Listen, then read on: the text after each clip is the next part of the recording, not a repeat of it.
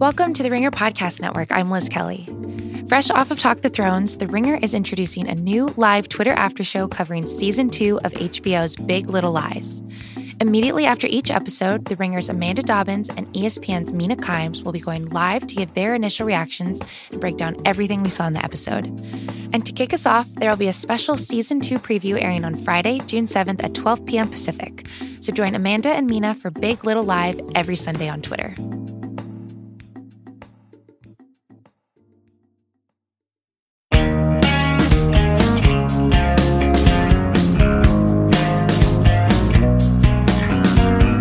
Welcome to the Ringer NBA show. This is the Corner Three. My name's Kevin O'Connor, and I am joined today by the Ringer's resident Raptors fan and our associate editor, Danny Chau. We took game one. We yes! took game one. It's a great night, Danny. We and we have a great show for you today as well. Though we are without Jonathan Tjarks, he is somewhere away, unavailable today, unfortunately. But on today's he, show, he's he's in Hawaii, man. yeah, I, I, I, didn't want to say. here, here, you go. Tjarks is in Hawaii at a far better place right now. Danny's in Los Angeles. I am in Massachusetts. We're recording this at 1.30 p.m. Eastern. And today's show, we're gonna have like a during the NBA Finals, we're going to have our NBA Finals draft comparison awards show where we're going to compare draft prospects to players in the NBA Finals. But first, Danny, obviously, we have to discuss Toronto's game one win over Golden State. The Raptors won 118 to 109 to take a 1 0 lead in the series. And all game long, Golden State struggled to score in the half court. How did Toronto do it, Danny?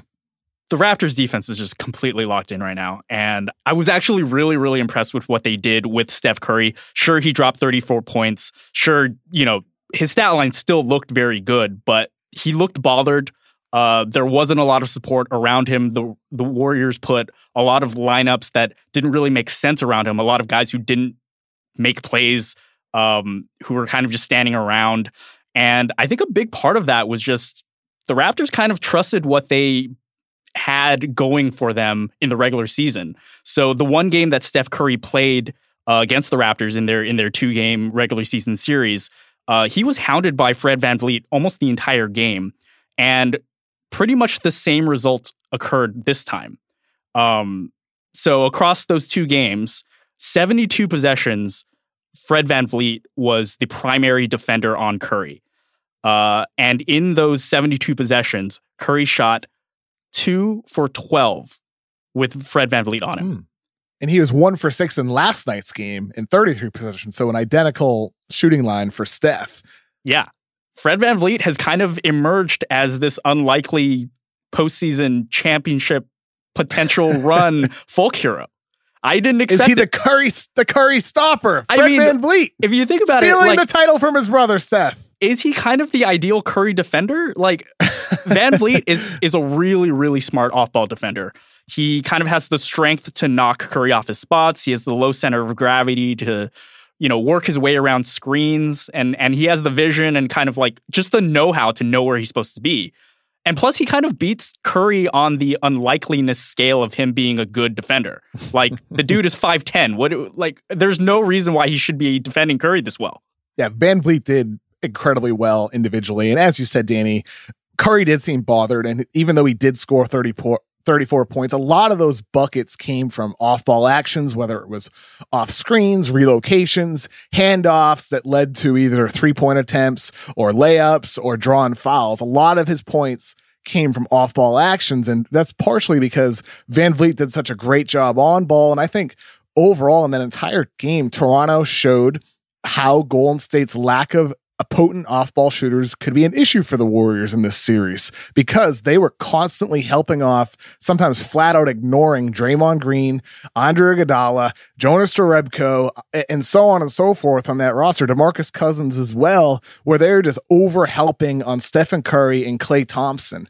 And I think that's one of the reasons why we didn't see Steph and Clay, for that matter, have great games with the ball in their hands, and why most of it came either off of broken plays in transition. Some of it came off of like like we talked just said off ball actions, but on the ball. I think for Toronto, um, for Golden State moving forward in this series, despite that success Toronto had, I still would like to see Draymond at the five. He didn't play any minutes at the five in game one, which is odd to me when it seemed like the obvious decision for Steve Kerr. And then again, Green rarely was used as a screener for Stephen Curry. He was on a couple of occasions, and Toronto did a good job against it. But I would have liked to have seen Kerr and the Warriors turn to that Draymond, Stephen Curry pick and roll more frequently in game one, especially when they were just uh, really struggling to get buckets certain during certain stretches of those games. Right. Yeah. I mean, one thing that I wrote before the series was just the Raptors needed to win, you know, the the minutes in which Marc Gasol was on the floor. And the fact that the Raptors were plus eight in game one with Marc Gasol on, and, and he played a pretty much flawless game. You you couldn't have asked more from him. Uh, he was very decisive. He pretty much shot the three every time he was open, and he was open a lot because that was part of the Warriors' strategy. Um, but yeah, I, I, was actually wondering like why the Warriors weren't kind of trying to run him off the floor uh, sooner. I, I, it kind of comes down to Kerr not necessarily being uh, a proactive coach all the time because he has the weapons he has. He doesn't necessarily need to force the issue when he knows, you know, Steph, Klay, Draymond, they're they're eventually going to get going. But yeah, I, I, I do wonder, like, once the Warriors decide, okay, we're just gonna go to our death lineup a little bit more uh, a little bit earlier, do the Raptors necessarily have a counter for that? You know, I, I do wonder with the death lineup, the the the advantage of that is perhaps you do play uh, a Marcus Gasol off the floor, and if if Toronto does choose to go small with Siakam at the five, that's where OG Anunoby being available is critical because if you're putting Siakam at the five and taking off Ibaka or Gasol, you are severely small. You are overmatched with size, and that's where Golden State, as they have proven against Portland and Houston, can just kill you right. on the offensive boards if you are small. And last night, Toronto just looked like the flat out bigger team across positions. They were long, they rebounded well, and obviously their length on defense created some issues for Golden State in the half court. Warriors scored only 0.84 points per play in the half court, according to Cleaning Glass, which is horrific. But moving forward, I, I do wonder if maybe the inverse of this, Danny, is do you go big? Do you try to do what Philadelphia did against Siakam, who had a tremendous game, where maybe you put a bigger guy on Pascal Siakam and then have Draymond as the guy roaming a little bit more? Um, is, is, there any logic to doing that rather than going small and instead just changing the matchups? So who who would you put on like Looney? Yeah, yeah, no, no, that makes sense to me. I mean, I I feel like Draymond would probably take it as a point of pride to kind of shut Siakam down in game two, game three, just because he he and he had talked about this um, in interviews with reporters. You know, he was on his heels for much of the night. Uh, Siakam was just basically taking it to him every single time down the floor, whether it was in the post, whether it was in transition. Um, Draymond is a supremely smart defender, but he often just guessed wrong on a lot of these plays, and Siakam made him pay for it. Was the whole conversation about the Warriors don't need Kevin Durant overblown, or are we, or we collectively, the collective we NBA Twitter, overreacting to this game one performance without him, where Golden State again, like we just said off the top, didn't have the potent off ball shooters that allowed Toronto to help off ball, or um, is this just a one game thing and Golden State still can win the series without him, Danny? I mean, they could totally win this series. I'm I'm overreacting because like this is look, I've never experienced this before. Like this is this is a new feeling for me, so I'm I'm overreacting. But ultimately, no. I, I think the the Warrior strategy was was solid. Like you you trap, you double Kawhi, and then once he gets into the paint, you always have like that roving third guy. They basically created a huge wall around Kawhi, and Kawhi's not a guy like Giannis who can kind of shoot over guys. You know, he, at this point in the the playoffs, his legs are shot. Uh, he's largely trying to carve space out for himself, but they're they're basically airtight down in the paint. So they're forcing him to make really tough passes. He made some pretty gross passes last night uh, under duress. Um, I think the strategy is fine because look, what are the odds that Siakam, who has been miserable for you know a, se- a series and a half prior to this, uh, that Fred VanVleet continues his historically hot shooting that everything clicks for the for the Raptors the way it does. I think I don't know. I I, I think it's a it's a fair strategy to to continue with. it, it's slim for sure. And I, I, I agree with you, with you that Golden State can win the series without KD. I, I picked them in six with or without KD. Right. One of the issues last night with their half court was the fact that they were turning the ball over when they were pressured. And this morning I saw some stuff on um on Twitter about how it actually wasn't Golden State's half court offense that was the issue. It was their transition defense. And it, was clear, like watching the game last night with Siakam beating them up, up the floor, Danny Green beating up, them up the floor on a couple of occasions that they had some severe errors. But I was curious about why those transition errors were happening in the first place. So I pulled up Synergy and watched all 20 of Toronto's uh, possessions in, in transition from last night. And on six of them, Golden State did get back. And on those six attempts, uh, the Raptors scored six points. On seven of them, Golden State tried to get back, but for a number of reasons, whether it was a broken play or a turnover or an unfortunate long rebound, on those seven, Toronto scored 10 points. And then the remaining seven, the Warriors didn't get back at all. They, they just showed poor awareness. They miscommunicated, didn't cover guys. And on those, the Raptors scored 13 points. So it's clear that Golden State could have done a better job getting back. But again, I was curious why those happened. And I would argue that 13 of the 29 points that they scored on those 20 possessions were a direct result of the lack of spacing Golden State has from mm-hmm. the lack of shooters on the roster and from the pressure that Toronto was able to put on Steph, that they were to put put on Klay by trapping or helping on showing on pick and rolls or just even there's a couple occasions where Steph would bring the ball up and he would have two guys on him and be forced to pass. Yeah, he made some tough either, passes a lot of tough passes for Steph last night. And whether it was a turnover or just a tough pass, sometimes it just led to a poor shot. And I think that that still to me is the source of one of the issues for Golden State. Their effort can get better, but it's still about the lack of spacing that they had, which again comes back to KD, who Chris Haynes reported should be back in game three, but more likely four. Um, he reported that this morning on Yahoo uh. Sports. Uh, they couldn't they couldn't let you know Raptors fans enjoy this for like another you know two days. what, what are the Raptors going to do against KD? Like I, I don't know. I don't know. Get, uh, well, that's the other side of it. If you if KD does return during the series, Kawhi Leonard instead of having the ability to roam off the ball and disrupt every single one of Golden State's actions, he's going to have to be stuck to KD uh, on off ball, on ball, regardless of where KD is on the floor, Kawhi will have to be there. He is the defender on Toronto's roster, the only defender who can contain Kevin Durant. So Kawhi's role suddenly changes drastically, which opens up a whole bunch of stuff for the Golden State Warriors. Right. It, it, it sort of goes without saying, Danny. Um, but like, I, I, do think with so much conversation entering the series about how they don't need KD, um, last night, so many of the reasons why they do did, did appear. Yeah, I mean, I don't know if it was necessarily they don't need KD. It was just like this is fun to it's fun to know that the Warriors are still the Warriors. They're still the Warriors of old. They're still the Warriors of 4 years ago. Even without that like just all-time presence in their lineup, they can still conjure the kind of magic that made them so compelling 4 years ago. I think ultimately, look, the league has gotten a lot better in those four years, whether or not we've been able to see it. Like KD has kind of, I don't know, insulated the team from a lot of what has been going on in the league uh, around them. He's just given them that extra level that they didn't they didn't never really need to care about anyone other than their own, you know, their own system. And so I don't know. It, it was it was a nice reminder, but ultimately, yeah, of course they need KD we have loads of other content about the NBA finals up on the ringer.com. John Gonzalez was in Jurassic Park last night and he captured the entire vibe, made you feel like you were there last night. Dan Devine was there, but he was in the building and he covered how impressive Toronto's depth was last night.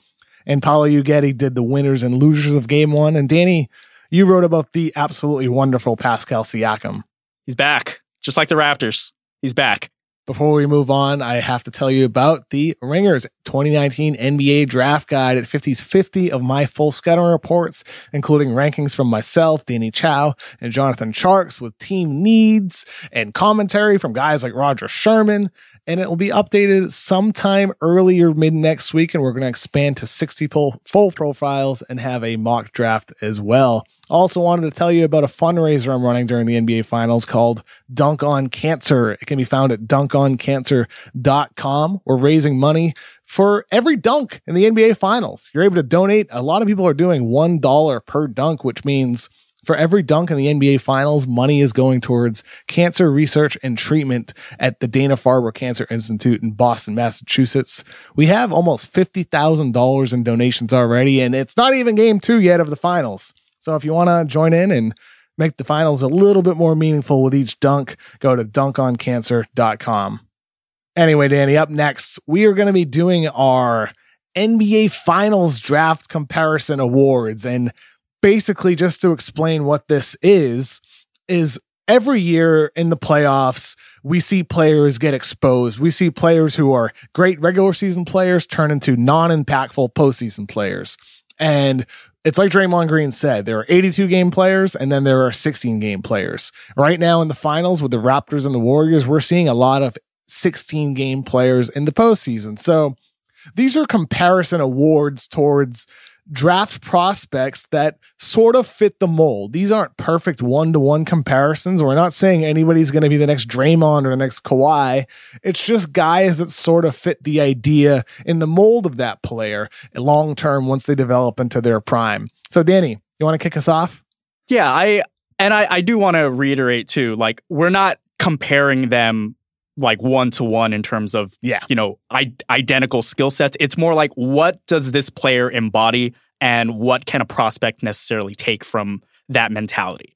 Absolutely. And so the first award we're gonna do the Kawhi Leonard Award uh, goes to the the projected role player who has star upside in the NBA. And for me, I'm looking at a guy who has maybe one of the highest ceilings um, outside of the lottery uh, and it's Talen Horton Tucker from Iowa State, uh, 6'4, 230, probably 235. He's a beefy boy.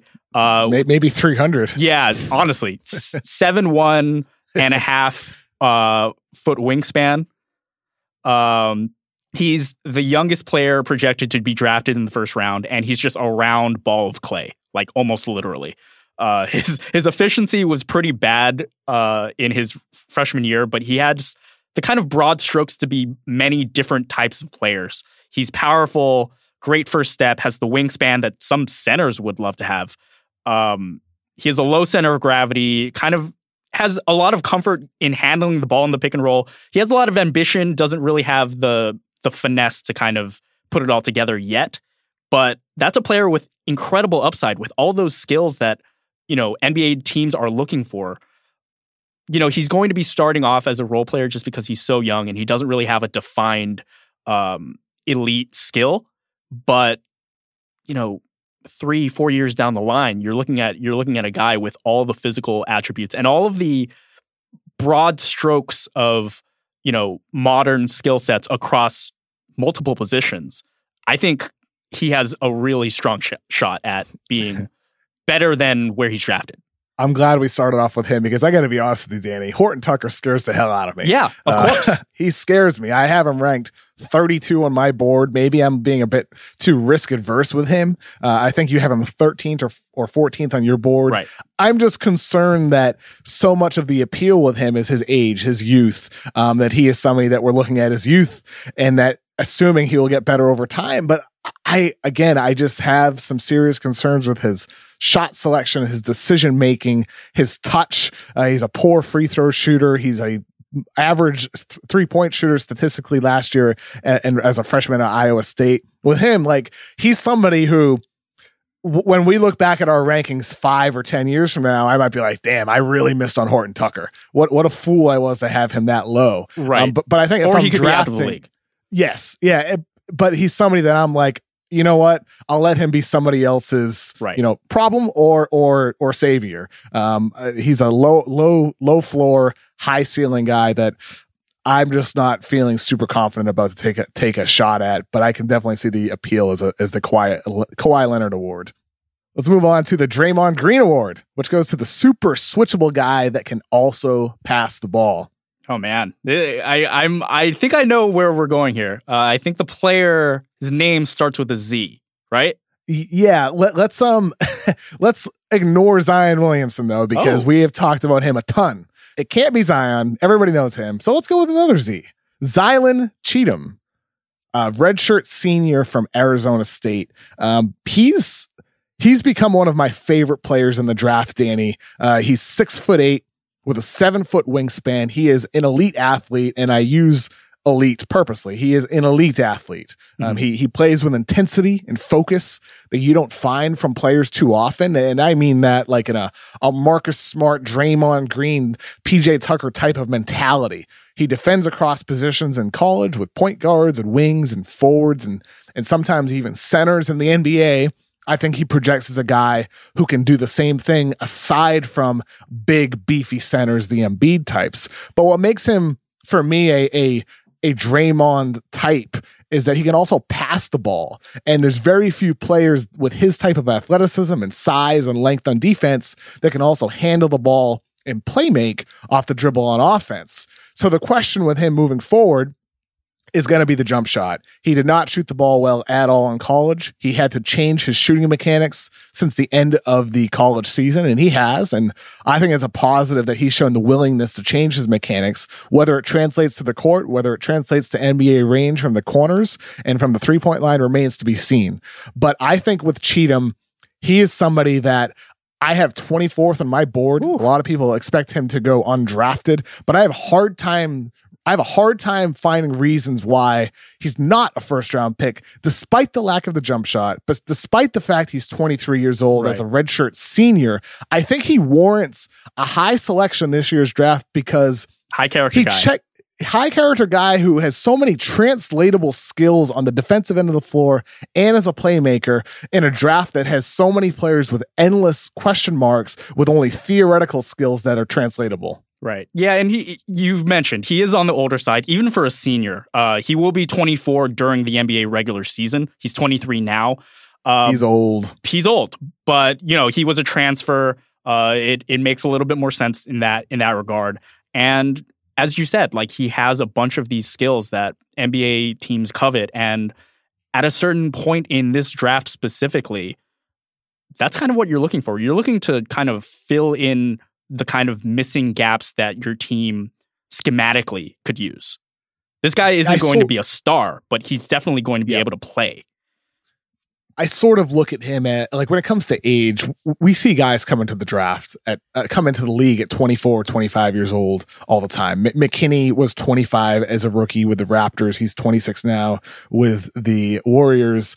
PJ Tucker didn't come into the back into the league until he was 27 years old after time overseas and and with Cheatham, he just spent a lot of time in college. He was a transfer from San Diego State, and then and he was also redshirted as well. So he's old, like that's undeniable. Right. Um, but I think if you're looking strictly at his skills, regardless of the level of competition, overseas or college or G League, I just think he has a lot that warrants a guy that's draftable and a guy that deserves a shot in the NBA. I just like every time I, I see players like Cheatham, I always think back to guys like Dominic McGuire who like were just lost in the NBA in in like the mid aughts because they had no position.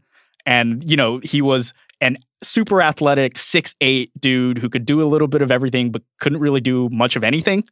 And I'm just like, man, what would that player look like in 2019? And it's just like, maybe he'd look like Cheatham, and maybe Cheatham hmm. ends up being a kind of, you know, a, a Draymond in a role player sense. You know, like a, yeah. The Draymond of the bench.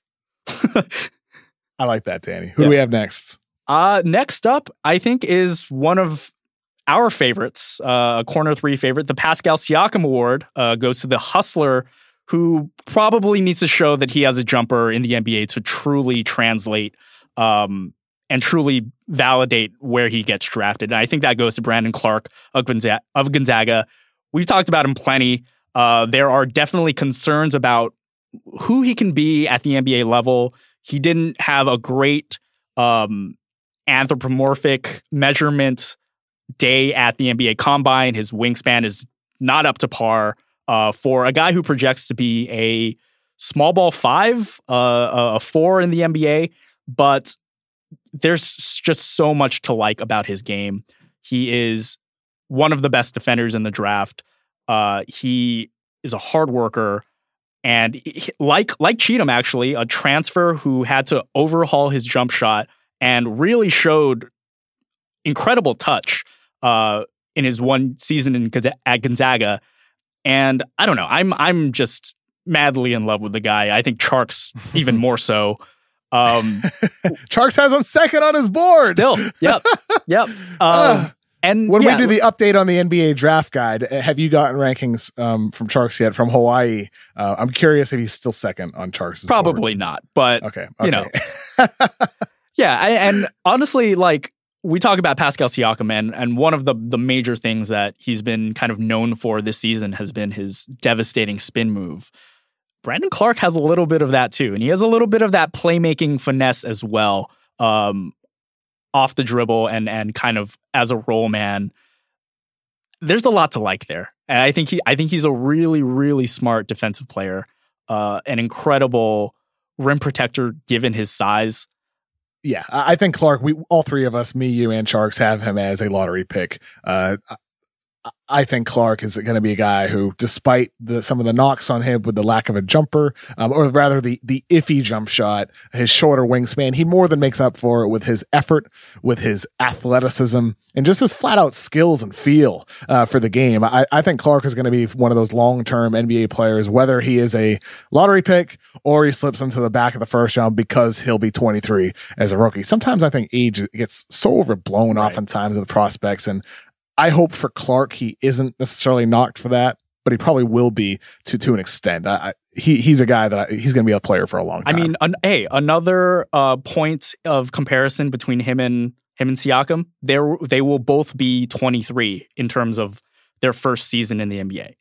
So, and by the way, like I look back at Siakam, I had him ranked like I think 40 in that in that draft, and I I with him, uh, my mistake was just overthinking the the jump shot, overthinking the the defensive fundamentals because in college he he could defend um, but he sometimes moved a little bit slow laterally he had some fundamental issues like defending on his heels and, and or rather uh, defending on the balls of his feet and, and that's that was a concern that I had because not all guys get the right teaching in order to improve their their fundamentals on defense. But I undersold the effort the mindset that he had, and that's something with Brandon Clarke or or Zylan Cheatham.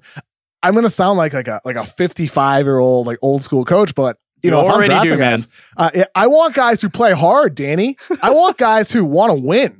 Yeah. And Clarke and Cheatham and Siakam, those are winners. Th- those are guys that you want to bet on. You don't want to bet on a, a, guy who doesn't really love the game or a guy who's not willing to put in extra effort in the gym, a guy who's not willing to do the things that are necessary in order to improve their weaknesses. So Clarke is a guy that I want to bet on. Like, give me that guy on my team rather than the guy who there's questions about how hard he's actually going to work, even if there's more theoretical skill.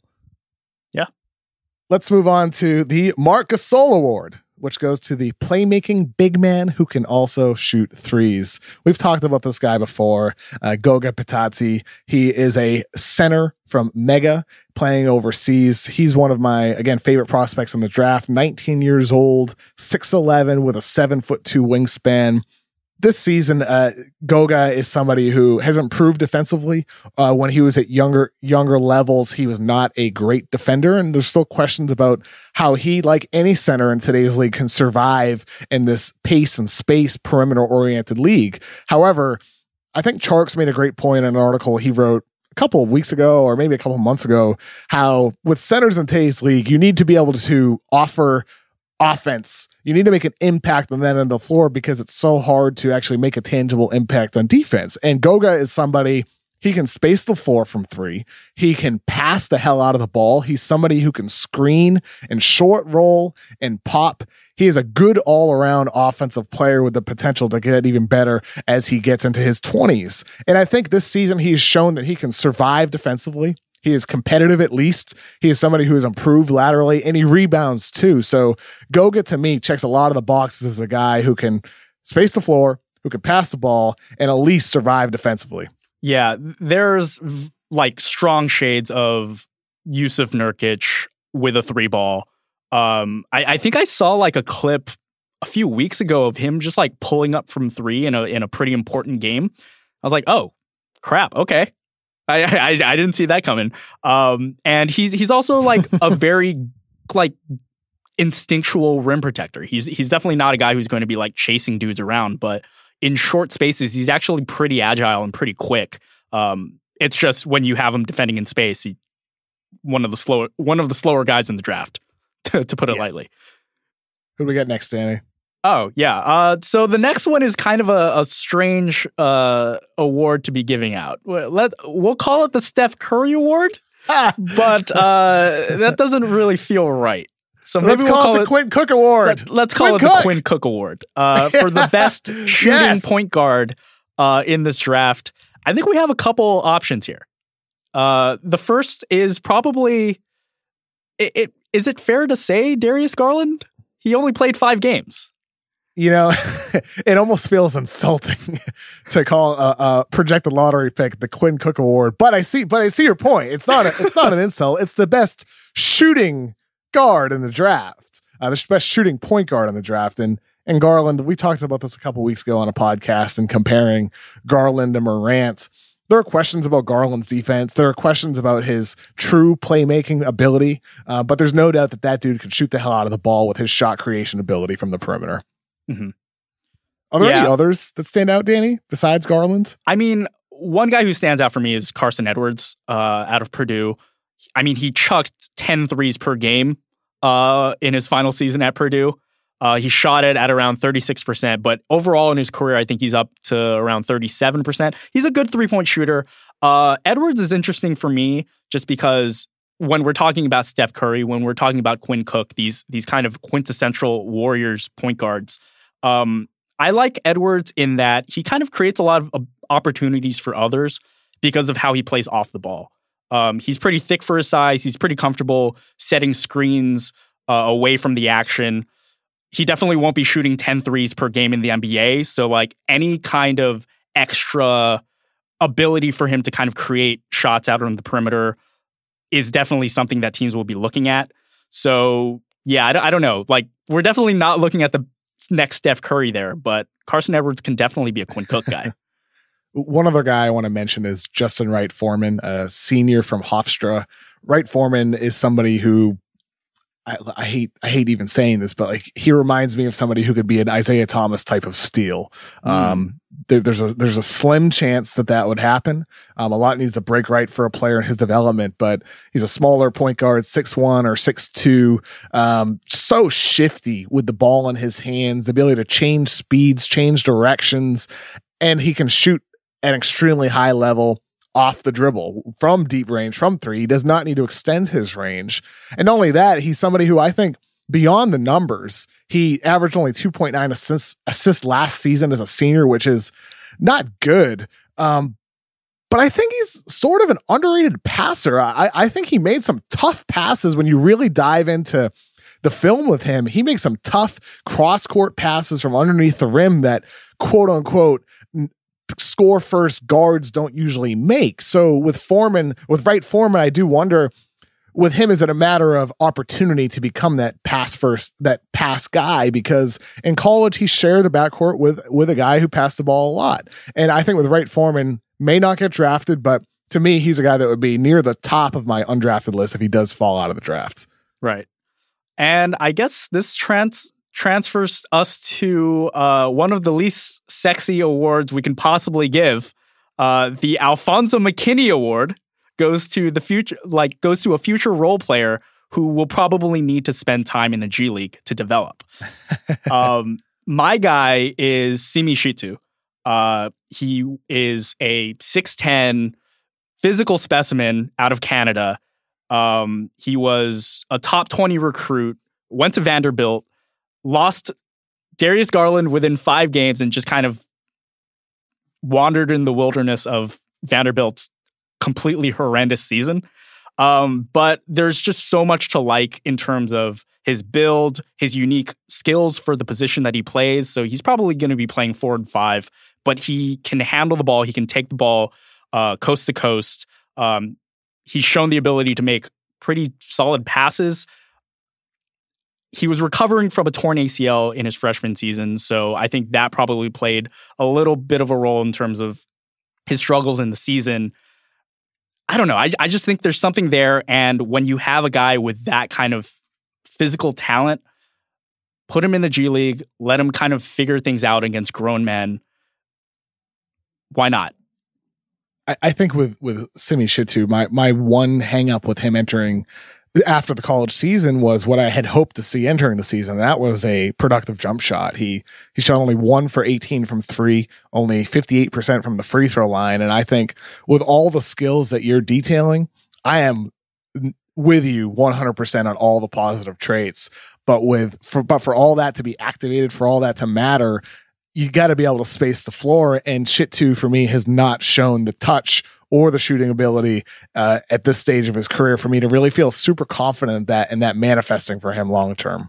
But that's the point. That's why the award is the Alfonzo McKinney Award by having a guy spend time in the G League. Moving on to a guy that did get lost in the shuffle, um, but and had to spend a little bit of time in the G League was Danny Green. The Danny Green Award goes to the potential high end 3 and D player. And the obvious choice here, Danny, is Matisse Thybulle, uh, a senior from Washington. He will not go undrafted. He will not be a second round draft pick in all oh, no. likelihood. Thybulle had one of the greatest statistical defensive seasons of all time last year at Washington, playing within their zone defense. He was able to roam off ball and, and jump passing lanes like a free safety. And that's not going to be what he's able to do in the NBA, but within that concept, he did show just his tenacity and his focus and his awareness defending off the ball. And that's critical in today's NBA, especially when you're defending guys that can shoot the hell out of the ball from three. So I think Thybulle has those tools to be a great off ball perimeter defender. But also with him, on ball, I think it's pretty clear with his lateral ability, with his athleticism, and again, his focus, intensity, and mindset for, for him to be a great on ball defender. So he has that going for him to be a great potential great defender in the NBA. The question will be, like it was for Danny Green uh, after four years at North Carolina, is how real is his jump shot? What level does the shot reach for him? He shot only 36% from three in college, which is fine. He got better over his four years there. Um, but but Danny, it seems to be really a matter of can this be can can Thybulle be a great shooter? Can he be a good shooter, or is he just going to be one of those average, below average shooters that doesn't really warrant defensive attention? Right. And I think one thing that Thybulle has over Danny Green, and I think something that kind of raises his ceiling in that regard is that he's a much better athlete He's shown yep. the ability to make plays for others on, on occasion, and he definitely has more wiggle and, and ball handling ball handling ability than Danny Green has ever shown in his career. Um, and in that regard, and also in the in terms of his just defensive genius, it kind of reminds me of Andre Iguodala, another Ooh, guy okay. in this finals. Um, there are some plays that Thybulle made with his hands, just like just stripping balls away and and kind of prying balls loose and really just like taking com- taking command of the defense from the perimeter, which is so hard to do at any level of the game. It really reminded me of some some of those like defensive genius plays that Andre Iguodala has made over the past four years in the in the in the finals and in the postseason you know, with Thybulle, I don't think he has the playmaking ability, the ball handling ability that Iguodala has, right. but he's again, he's an underrated passer within his role. He's a smart player um, who again can pass within the flow of the team concept, and sometimes that's just as important as a guy that can be a shot creator for you. You want guys who can make the right play at the right time, and Thybulle seems to be somebody who's going to be able to translate that to the next level. Uh, moving on to the Serge Ibaka Award, which goes to the shot blocker who can roll to the rim and shoot deep twos and maybe, hopefully, hopefully sometimes three pointers. Um, I'm going to give this to Mfiondu Kabengele. He is a big man from Florida State, the nephew of Dikembe Mutombo. Yes. Um, he is somebody to me that his shot blocking ability, he got it from his uncle. He yeah. got it from Mutombo. It's it's, it's in there his blood. inside him. It is, and there's no doubt his shot blocking can translate to the NBA. Um, he shot the ball very well last year at Florida State. 70, 37% from the three point line, 77% from the free throw line. again, one of those guys, as we hit on earlier, who just plays hard. And that for me is one of those traits that I look for in guys that are going to be late first round draft picks, early second rounders. I think Kabengele is not a guarantee to be a long-term pro in the NBA, a guy who can be, like we said at the top, a guy who contributes at a high end um, in the playoffs. He needs to solve his fouling issue. We saw last round in the Western Conference Finals how that's still an issue for somebody like Zach Collins, who shows a lot of these uh. similar strengths with his shot blocking and his shooting. I mean, like you and I and Tjarks all like him, Danny. Yeah. But the fouling is something that needs to get better for Kabengele, um, as well as a couple other things on the defensive end with his positioning and his awareness. But he has a baseline of skills for him to be at least be warranted as a late first round draft pick. Right. And look, some of those fouling issues never go away. Sometimes you're just a wily defender who doesn't ever really process the game at a, a fast enough speed for it to kind of slow down for you. Like Sergi Ibaka still has moments where he makes boneheaded moves where he bites on pump fakes. It's still a part of his game. And he's, you know, in his what, 10th season now. Um and that could be the case for Kabengele, but I don't know. I I believe in a lot of his positive skills. And he's he's just a really really talented instinctual um, rim protector, and I can also kind of see him being a kind of Kevon Looney type of project in the right system. So Looney was drafted as a sort of new age forward who can kind of do a little bit of everything at UCLA. Shot threes, kind of took guys off the dribble. He was a point guard in high school, blah blah blah. But now when you think of Looney, what do you think of? You kind of think of a new age Kendrick Perkins, right? It's like he's he's mm, he's okay. He's yeah, basically a, a, a, stout defender who knows yeah. exactly what he can do and exactly what he's good at, but doesn't really do much beyond that. And I think there's value in that for a lot of winning teams. Kabengele has some bad tendencies, and he can kind of play as though you know he's trying to be a guard, but those tendencies can be ironed out if you put him in you know a, a winning system potentially. You know, he, he's he's a big man who checks a lot of boxes one of my favorite types of big men are the ones who could shoot free throws at a high percentage. Uh, he's one of those guys.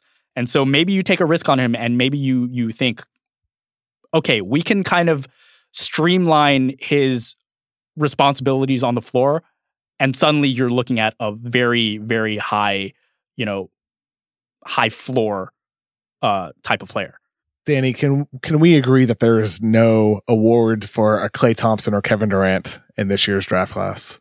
Um, yeah, I, I, think we can. Okay, okay. Um, well, listeners, uh, we would love to know if there's a, a Fred VanVleet or a, a Kyle Lowry or a Quinn Cook uh, in this year's draft class or any of the other uh, players that we discussed. Uh, so, like, use hashtag the corner three on Twitter or Instagram uh, or send, a, send us a direct tweet or message about that because I'm curious, like, what are your best comparisons to guys in the finals?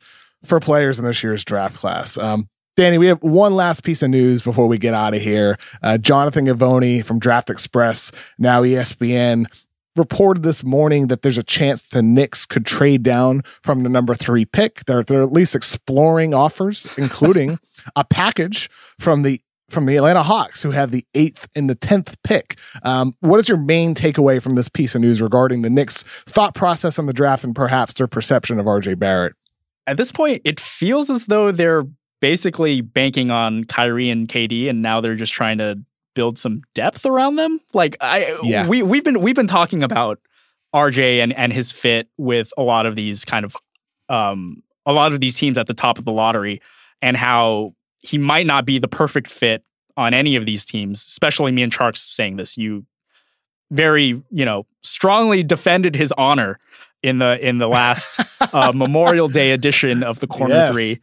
Um, but that's kind of the takeaway I, I have here. Maybe they're just not looking for a dude who's trying to be, you know, the next great, you know, two guard, the next great, you know, ball handling uh, player when you have much better options in that regard in KD and Kyrie Irving, who have yeah. not signed there yet. Who have not? Who have not? So yes, this, this all not, feels yes. like you know you're you're you're shopping for a baby that has yet to be conceived. you know. I mean, I mean, you can have, you know, the due date. It's July first. You know, if it's a boy or a girl, you have an idea uh, of when that baby's coming. Uh, if you're the Knicks, I, I personally, I think it makes a lot of sense for them, especially if they know KD's coming or they know KD and Kyrie or Kemba Walker or whoever else is coming with him because I think Barrett can work, but I'd rather have two guys. Yeah. I mean, of all the names we just mentioned, I, I think there's guys that can be found in this year's draft who can fit alongside star players. Like this, this isn't this isn't a great draft class. There's a lot of guys with question marks, but if you're the Knicks, would you rather have Cam Reddish at eight and and and Brandon Clarke at 10 or RJ Barrett, I, I, think you'd probably rather have the former in the two guys who can who can be on rookie scale contracts and build around two championship level players. I think that's the right formula and the right mindset for the Knicks to be taking here um, as the draft approaches. And by the way, like we saw this the past two years. We saw Atlanta trade down from three to five last year, trading Luka for Trae Young, and maybe that that will be a poor decision. Um, but we saw it, and then we saw it the year before with Boston Kings. trading down from one to three with Markelle Fultz for Tatum, and the Kings pick that they have this year at number fourteen. So we've seen this two years in a row now, uh, and it would not surprise me if we see it again. The team above the Knicks at number two Givony also reported that they wanted to schedule a workout with RJ Barrett. Um, RJ's working out with the Knicks on, I think, June 10th. Uh, Givony reported, and but Memphis was not able to get one with RJ Barrett. He declined a workout uh, with the Grizzlies. I wonder, oh, come Memphis. Is this is this Memphis trying to just stir the pot, trying to raise value of the second pick, perhaps to force the Knicks to trade up one spot, or is this them doing their due diligence, or is this them having questions about actually taking Ja Morant? Because I like the fit with RJ Barrett's go-to scoring ability next to Mike Conley as just an overall leaning towards pass first point guard. Oh yeah, I I mean I think we're in agreement in there. Uh, I think RJ Barrett, his perfect fit amongst the top four teams would probably be the Memphis Grizzlies, given uh, his ability to kind of create his own shot, and the fact that the, the Grizzlies have really been looking for a, a, solid wing for the past like eight years now. Um, but I, I do I do think I do think they're they're doing their due diligence. Like, why wouldn't you? Yeah. You have the second yeah. pick in the draft. Um, wait, so Barrett is trying to avoid this? Like he he's not Perhaps. Uh, okay. Uh, Givony did Givony did say that there's still time for them to schedule a workout, but he did decline the initial invitation to work out for the Grizzlies. To me, this this reminds me of so much of the time that Kristaps Porzingis and his then agent Andy Miller uh, steered him towards the Knicks. Um, this time will be different. The Knicks have cap space. The Knicks have a real significant chance of signing KD and somebody else. It's different. They have better um, options. yes, but for RJ Barrett, you got to be thinking about what happens if they trade you. Uh, I think Memphis on paper is a great fit for him. Right. And if theoretically the Knicks select RJ Barrett and they do the Andrew Wiggins thing where they trade him in uh, 30 days after he's eligible to be traded, you don't have a choice where you go. You don't have a choice. And with RJ Barrett, you have at least the potential of going to a situation with the Grizzlies that the supporting cast with a potential co-star in Jaren Jackson who perfectly complements you on both ends of the floor. He Jaren Jackson is a player like we discussed last year's draft class. Tjarks had him, I believe, second on his board. Mm-hmm. Uh, Jackson is somebody who can play next to anybody, and he can enhance RJ Barrett's ability uh, as an offensive player, and he can cover for some of his occasional limitations on defense. Um, and perhaps I think with that with that mindset that they have with that roster there with Mike Conley as a veteran, RJ playing in a winning situation maybe activates some of that defensive potential. Maybe it activates some of his playmaking ability that we saw at Duke um, on occasion when he had actual floor spacing. Uh, if, R- if I'm RJ Barrett and his representatives, I'm thinking really hard about actually giving the Grizzlies a workout because that would be a great fit for him. Absolutely. Danny, that's all we have time for today. Great pod. That was fun. Yeah. Uh, thank you so much for listening to the NBA show. Please give us a five star rating on iTunes share the podcast with your friends. And oh, by the way, uh, thank you for everybody who has donated or, or, or shared um, the Dunk on Cancer fundraiser that I've been doing uh, during the NBA Finals. That uh, that's meant the world. Uh, it's been really cool to, to see that response so far. Um, thank you for checking that out. And again, thank you for listening to the Ringer NBA Show. Check out our website. We have so much NBA Finals coverage on there. Gons and Divine did a podcast last night that is already up in your feed. Give that a listen. Special shout out to Bobby Wagner for producing today's show. Thank you again for listening. Peace.